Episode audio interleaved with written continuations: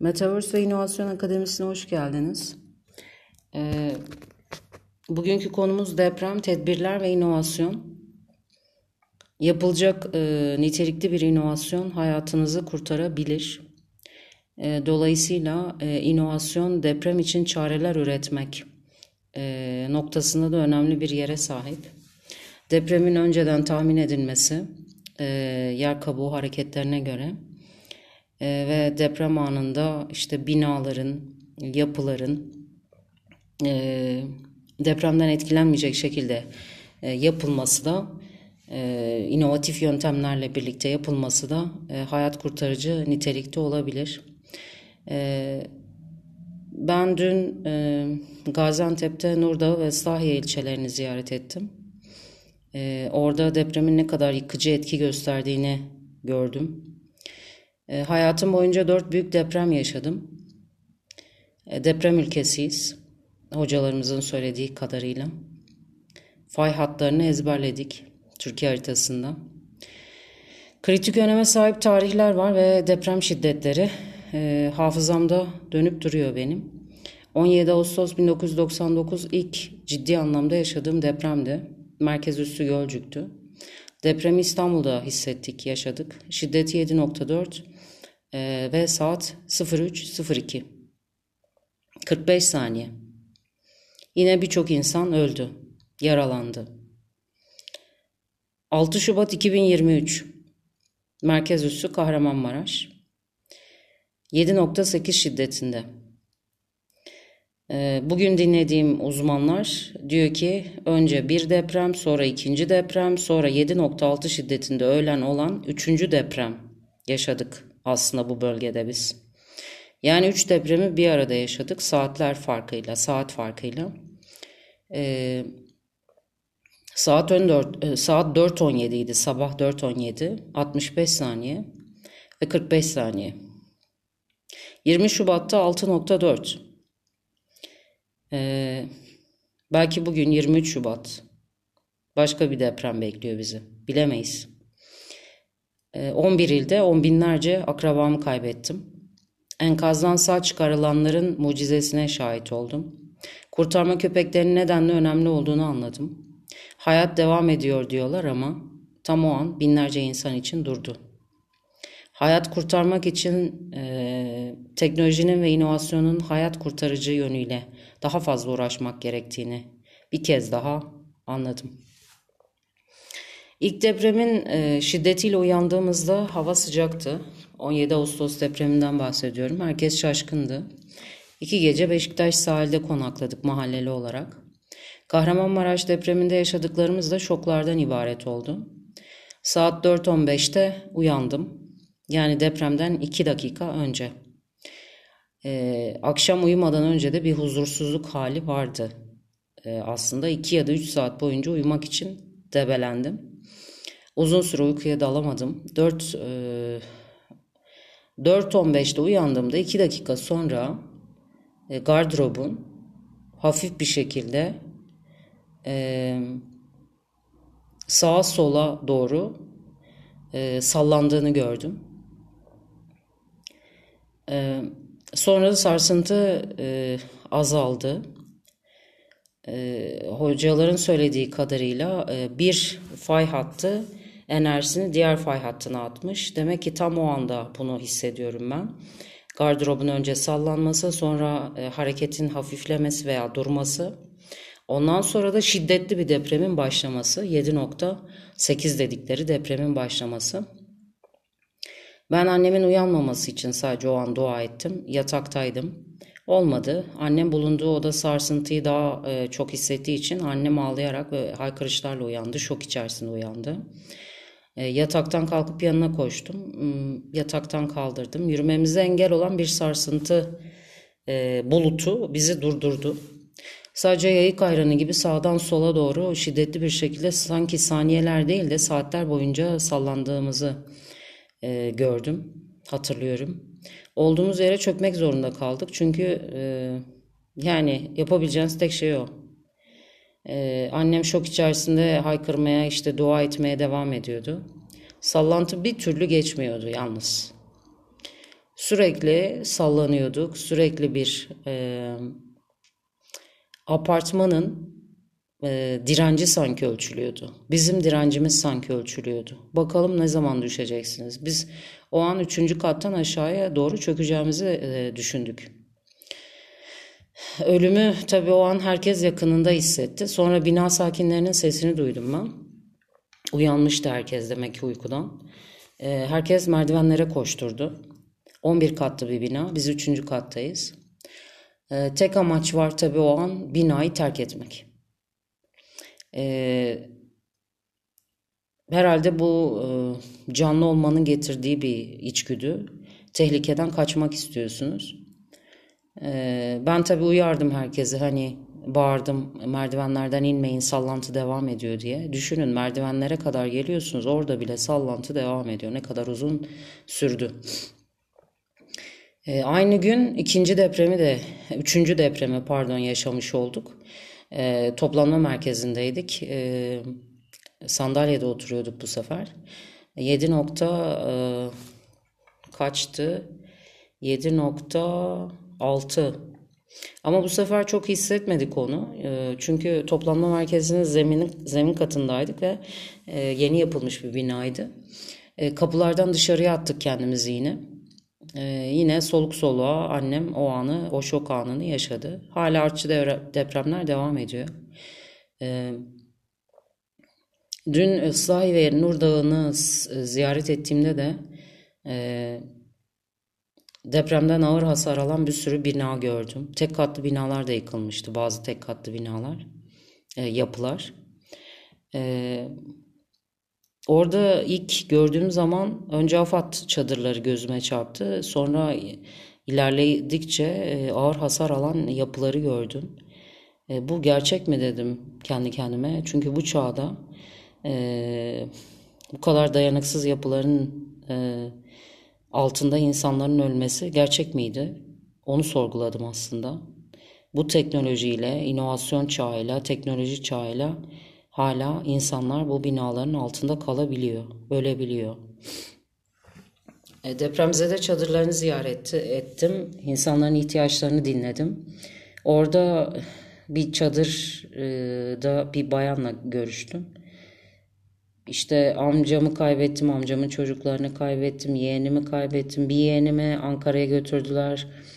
Ee, enkaz altında bacağı sıkıştığı işte için kangren olmuş sonrasında bacağını kestiler dedi. Ee, yani ölüm listesi o kadar e, uzundu ki e, saydıkça saydı şunu kaybettim bunu kaybettim diye. Çok yazık. Ve o insanlar o ilk şokun e, şoku atlatmışlar tabii. Şimdi acıları var. Acıları sarmak gibi bir şey söz konusu olamaz bence. Unutmak da söz konusu olamaz. Bu klişe kelimelerin unutulması lazım aslında. Acı yaşanır, yaşanmaya da devam eder. Bu kadar. E, o şok yaşanır, hatırlandıkça da e, yaşanmaya devam eder. O an yaşanır yani. Ne yapılması gerekiyor? Yara falan sarılmaz. Sadece o insanların yaşamlarını devam ettirebilmeleri için e, yaşam koşullarını iyileştirmek gerekir. Orada benden toka istediler, tülbent istediler, e, sabun istediler, şampuan istediler. Elektrik ihtiyacı var dediler. Hani konteynere geçtikleri zaman biraz daha iyileşecek tabii yaşam şartları. Askerlerimizin kurduğu e, çadırları gördüm. Asker ve polisleri her yerde gördüm. Yani zaten o an Allah'tan başka kimseniz yok deprem anında. İnandığınız neyse, inancınız neyse ona sığınıyorsunuz. Çünkü e, sadece e, o an ölüm ölümle e, kalım arasında bir savaş veriyorsunuz. E, hiç kimse sizi çekip de alamıyor o andan. Saniyeler sürüyor çünkü. Ya ölüyorsunuz ya kalıyorsunuz. Dolayısıyla e, kendinizi kurtardıysanız şayet e, devleti arıyorsunuz. E, ben e, jandarmayı ilk olarak gördüm. Ee, jandarma gelip işte şey e, herhangi bir kayıp var mı, ihtiyaç var mı şeklinde sordu. E, sitede bulunduğumuz site için. E, ikinci aşamada aslında devlet devreye giriyor. O yüzden de askerlerin varlığı özellikle bu afetlerde bence önemsenmesi gereken ve e, organizasyon aşamasında ilk olarak askerlerin müdahale etmesi gerektiğini düşünüyorum o bölgelere. Çünkü daha disiplinliler, daha sistematik davranıyorlar. E, e, o yüzden de e, diğer kurumlarında o e, birlikte eşgüdümü sağlayarak askerlerle birlikte hareket etmesi gerekiyor. Asker disiplindir, sivilden daha disiplinlidir.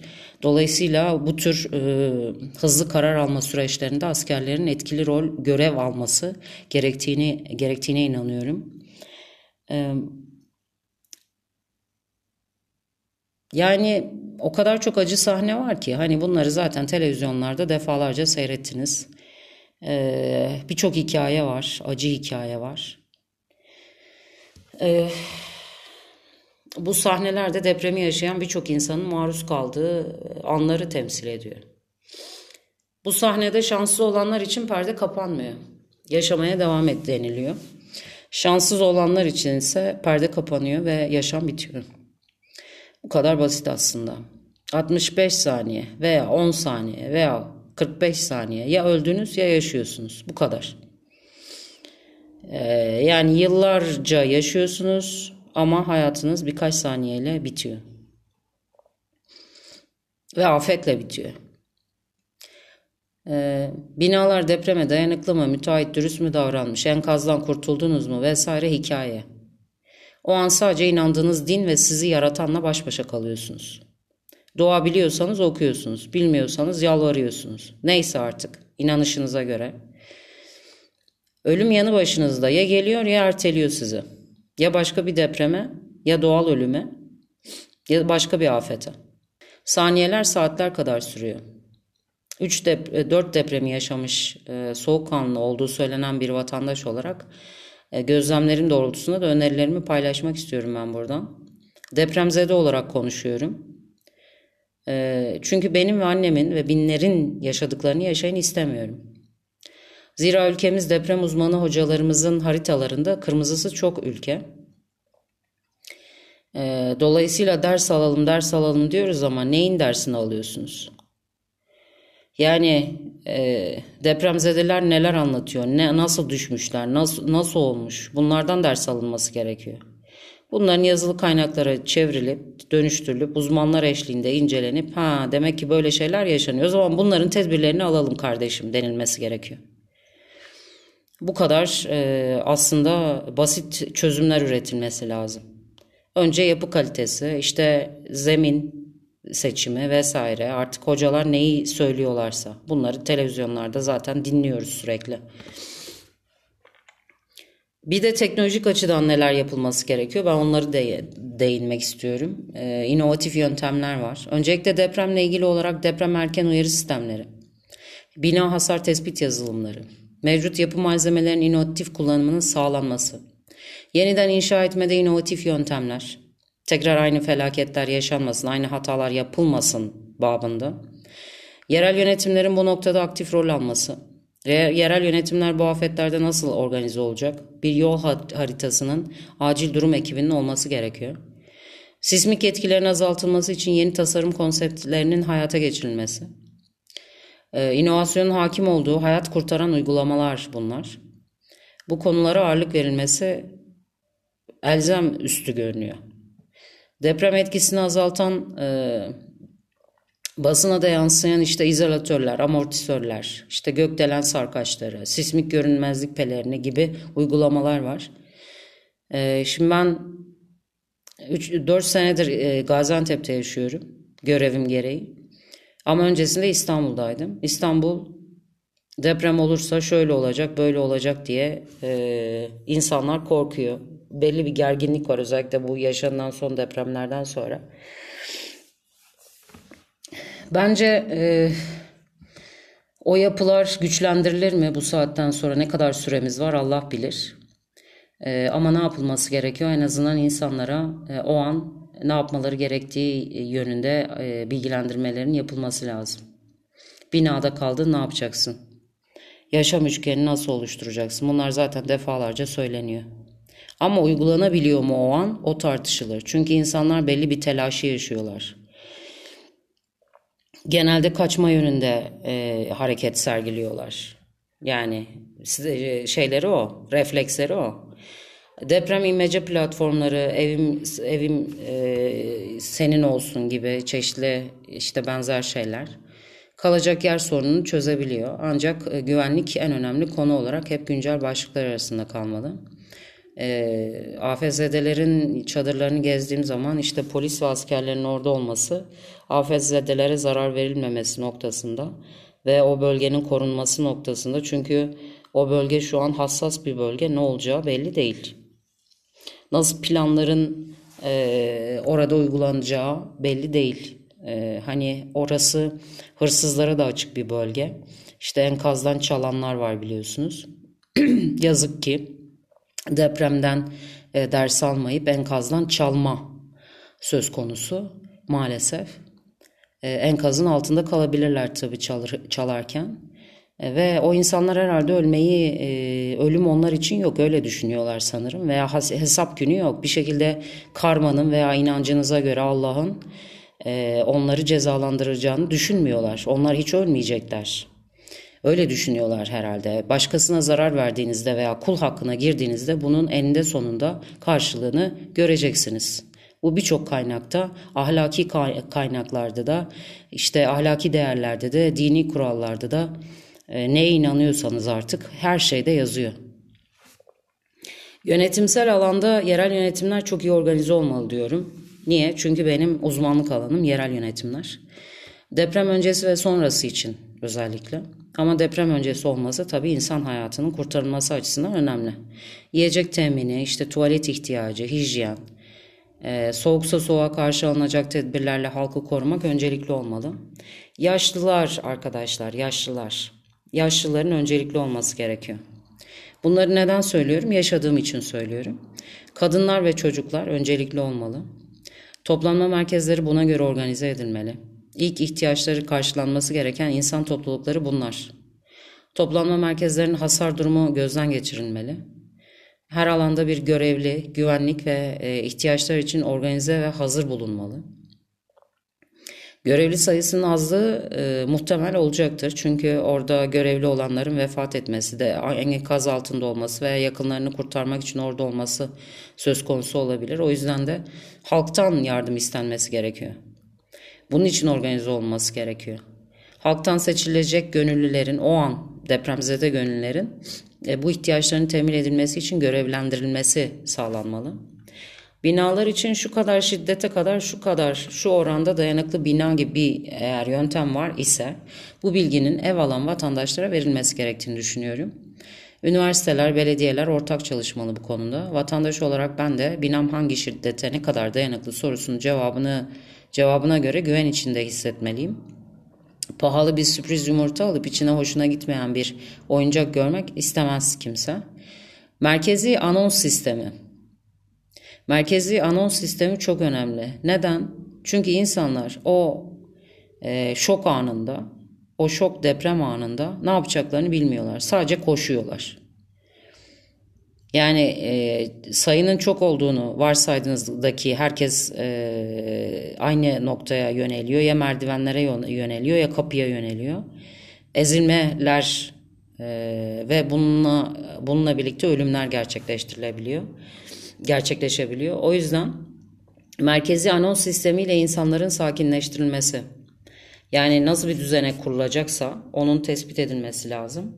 Ee, böyle bir afet yaşandığında merkez, merkezi anons sistemi devreye girecek ve insanları sakinleştirecek. Diyecek ki işte bir deprem yaşadık.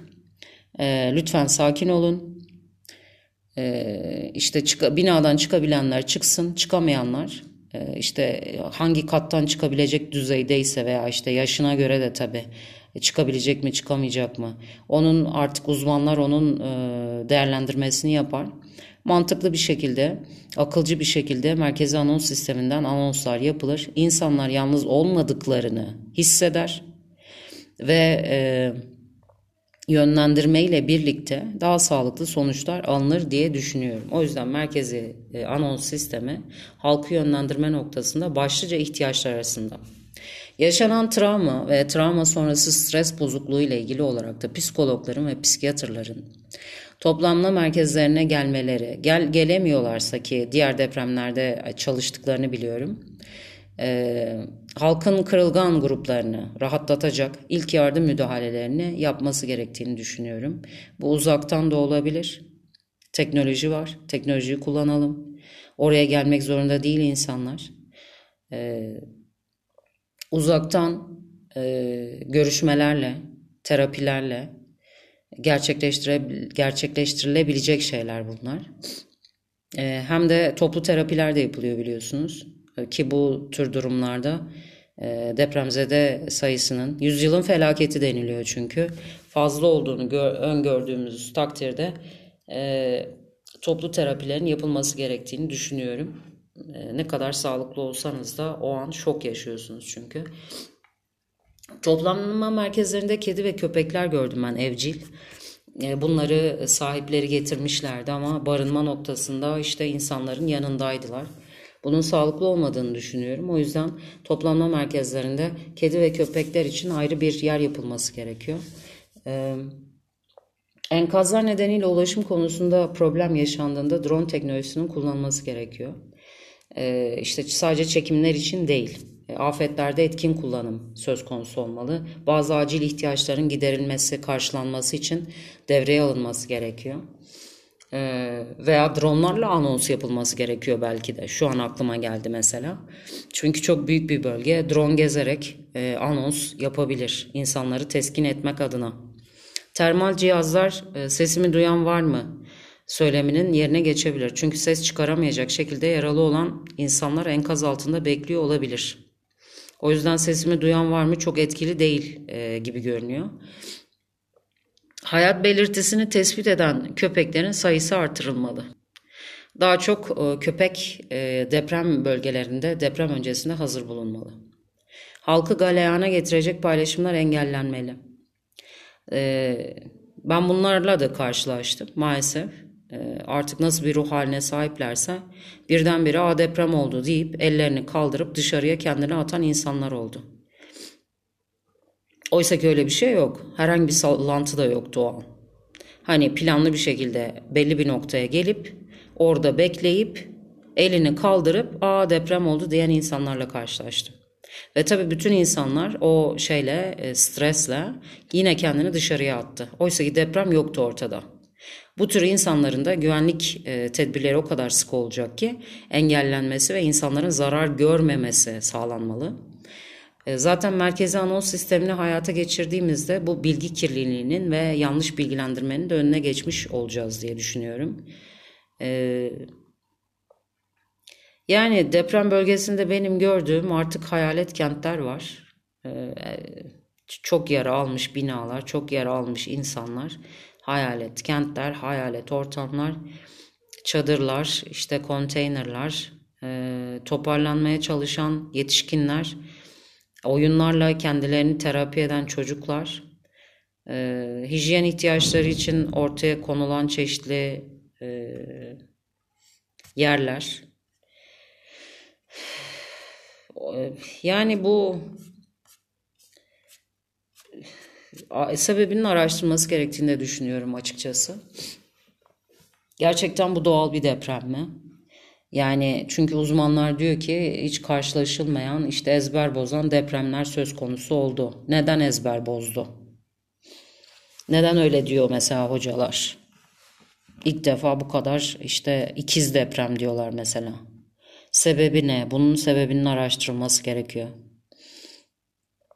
Bunca insanın ölümüne neden olmuş bir e, afet gerçekten doğal mı? Bunun sebebinin araştırılması gerek. Doğalsa şayet bundan sonra da bu tür felaketlerde doğallık e, devam edecek mi? Yani bunların araştırılması gerektiğini ve halkla paylaşılması gerektiğini düşünüyorum. Hala sallanıyoruz. İşte artçı sarsıntılar devam ediyor.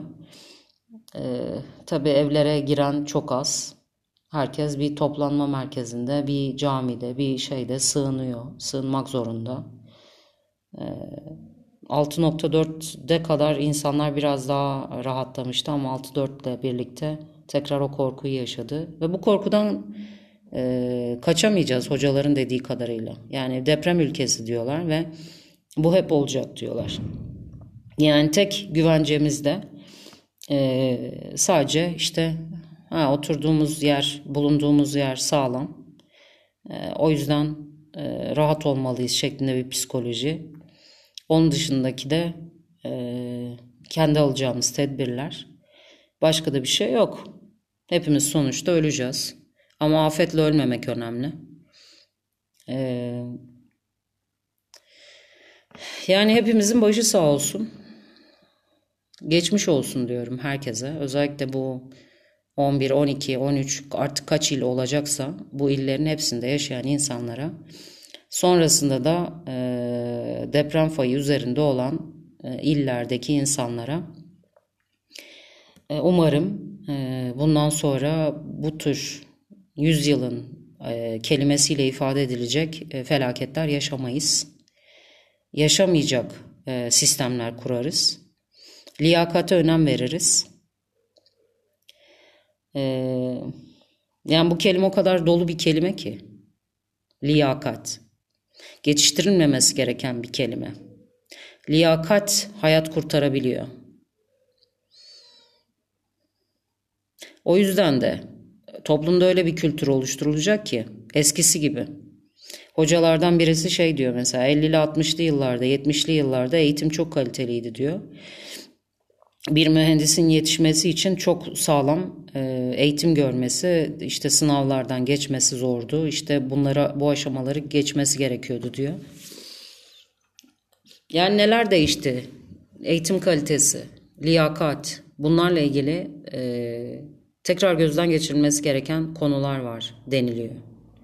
Dolayısıyla hocaların o sürekli televizyonlara çıkıyorlar ya ve seyrediyoruz. Onlar ne diyorsa tek tek not alınması gerekiyor ve ona göre bir yol haritasının, iyileştirme bir yol haritasının veya işte Japonya'da şu kadar şiddette deprem oluyor bir şey olmuyor diyorlar. Japonya ne yapıyor? Best practices diyoruz ya en iyi uygulamalar. Bunlar neler? Bunların e, kendi çapımızda, kendi e, bütçemize göre uygulanması. Onun dışında da ahlaki değerler çok önemli arkadaşlar. Yani enkazdan hırsızlık yapan insanlar, sonrasında işte yok e, mesela Gaziantep Valiliği açıkladı kira oranlarının artışı, nakliye ücretlerinin artışı vesaire vesaire. Kira oranlarının artışını açıkladım bilmiyorum ama sosyal medyada sürekli dönüyor. İşte ama nakliye ile ilgili e, belli bir fiyat verdi. Bunun üzerinde olanları da şikayet edin dedi. Yani bu tür durumlarda veya ekmek satışı ile ilgili ben e, çeşitli vakalar duyuyorum. Bunu 15 Temmuz'da da yaşamıştık. Ekmeğin fiyatını 3-4 kat, kat yükselten insanlar var. Bunlar tabii kamuoyunda tepki alıyor ama var yani. E, bunların da tek bu insan tipinin e, ortadan kalkması için bu insan davranışının ortadan kalkması için tek çare de cezaların uygulanması. Başka çıkarınız yok. Cezaları e, sert bir şekilde uygulayacaksınız. Sert dediğimde e, yüksek oranda ceza vereceksiniz. E, ve o insan o davranışı sergileyemeyecek. Pahalı ekmek satamayacak veya enkazdan para, altın artık işine ne yarıyorsa enkaza o gözle bakmayacak. Orada insanlar yatıyor veya bu insanlar bu enkazın altında acı çekti şeklinde bak, bakılacak, bakacak, bakmak zorunda. Ve ben oradan bir şey çalarsam cezası çok büyük şeklinde bakmak zorunda. Yani insanların davranışlarını yöneteceksiniz. Devlet olarak da, halk olarak da e, ayıplama, halk olarak özellikle ayıplama mekanizmasının uygulanması lazım. Ve cezaların ağırlaştırılması gerektiğini düşünüyorum. Başka da çıkar yol bulamıyorum ben naçizane kendi yaşam sürem boyunca. cezalar ağırlaştırılacak bu tür suçlarda. Ee, disiplin çok önemli. Diyorum ya asker asker. Bu tür durumlarda disiplini çalışanlar, disiplinli olanların ön planda yer alması ve görev alması çok önemli. Çünkü saniyelerle sayılı bir insan hayatından bahsediyoruz özellikle deprem sonrası. Ve ihtiyaçların karşılanması da deprem sonrasında bir birkaç gün içerisinde ihtiyaçların sağlanması da e, acil olarak e, gerekiyor. O yüzden de e, disiplinli ve organize olmak çok önemli ve o, o e, örgütlerde de o teşkilatlarda da artık neyse e, e, disiplinli insanların çalıştırılması gerekiyor. E, yani bu kadar benim söyleyeceklerim depremle ilgili. Umarım tekrar yaşamayız ki şey deniliyor bu sefer de işte uzun süre Doğu Anadolu fay hattı uykuya geçecek deniliyor. Bu beni rahatlatmıyor. Bu bölgedeyim ama beni rahatlatmıyor. Neden? Türkiye e, faylarla e, çevrili. Dolayısıyla ben İstanbul'da olsa deprem e, rahat mı uyuyacağım? Veya İzmir'de olsa rahat mı uyuyacağım? Ee, Karadeniz'de olsa rahat mı uyuyacağım? Uyumayacağım. Dolayısıyla geçmiş olsun diyorum. Hepimizin başı sağ olsun diyorum. Bir daha olmasın inşallah diyorum ama olursa da benimki olacak diyorlar. Ee, yine ben acı çekeceğim. Ben üzüleceğim. Olmamasını diliyorum. Benim gibi insanlar üzülecek. Ee, dedim ya on binlerce akrabamı kaybettim. Artık kaybetmek istemiyorum.